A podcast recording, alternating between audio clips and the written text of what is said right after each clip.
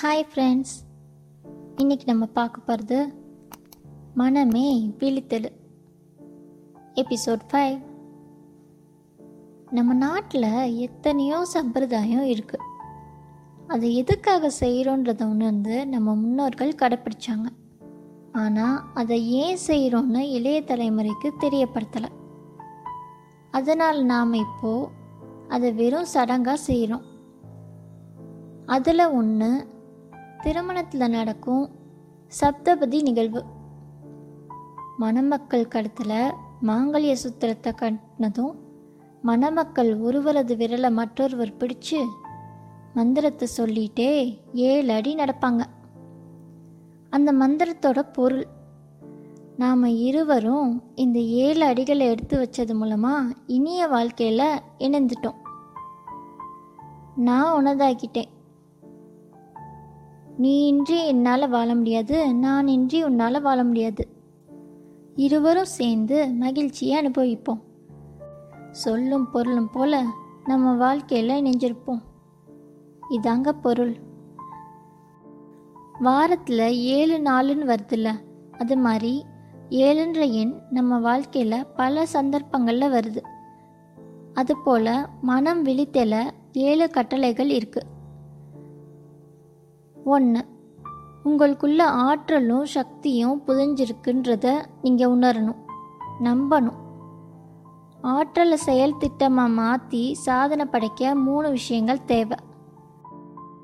அது மனசோட சக்தி திறமை அப்புறம் உங்களை கவர்ந்த ஒரு ரோல் மாடல் ரெண்டு உங்களை தொடர்ச்சியாக செயல்பட வைக்கிற மாதிரி ஒரு குறிக்கோள் வேணும். ஆற்றலுக்கு சவால் விடுற அளவுக்கு குறிக்கோள் இருக்கணும். குறிக்கோளை எந்த காரணத்தினாலையும் விட மாட்டேன்னு சத்தியம் செய்யுங்க. குறிக்கோளை மையமாக வச்சு அதை அடைய தேவையான அறிவு திறமையெல்லாம் வளர்க்குற செயல் திட்டத்தை தீட்டுங்க.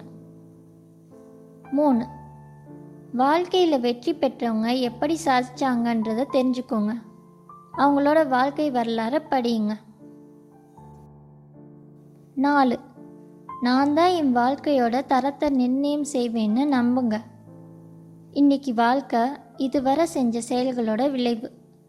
வரும் காலத்தில் உங்களோட வாழ்க்கை தரம்ன்றது இப்போ செய்யும் செயல்களோட வெளிப்பாடுன்னு நம்புங்க. என்னோட எதிர்காலம் என் கையிலன்றதை நம்புங்க. அஞ்சு.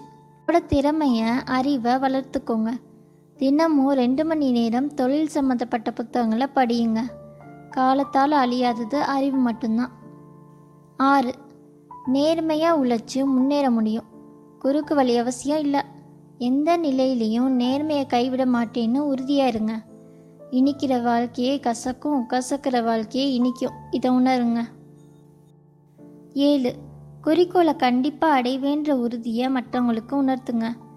குறிக்கோளை மற்றவங்க கிட்ட பகிறதுனால அதை அடைய வேண்டிய கட்டாயம் நமக்கு வரும்.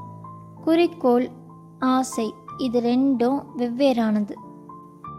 நாம் எதுக்காகவும் ஆசைப்படலாம். அதை அடைய வேண்டிய கட்டாயம் கிடையாது. ஆனால் குறிக்கோள் அடைய முடியதாயும் தெளிவாயும் இருக்கணும். இதை கிளியர் அண்ட் ஸ்பெசிஃபிக்னு சொல்லலாம். சொந்த வீடு கட்ட ஆசைப்படுறேன்றதுக்கும் அடுத்த மூணு வருஷத்தில் ஆயிரத்தி இரநூறு சதுர அடி வீடு கட்டுவேன்றதுக்கும் எவ்வளோ வித்தியாசம் இருக்கு? நாம் எல்லாரும் சாதிக்க பிறந்தவங்க. அதுக்குரிய எல்லா தகுதிகளும் நமக்கு இருக்கு. நமக்கு தேவை மனசில் உறுதி செயல் திட்டம் அயராத உழைப்பு. வாழ்க்கையில் முன்னேற ஏழு அடிகளை எடுத்து வச்சா மனம் பளிச்சுன்னு விழிச்சுக்கும். நன்றி.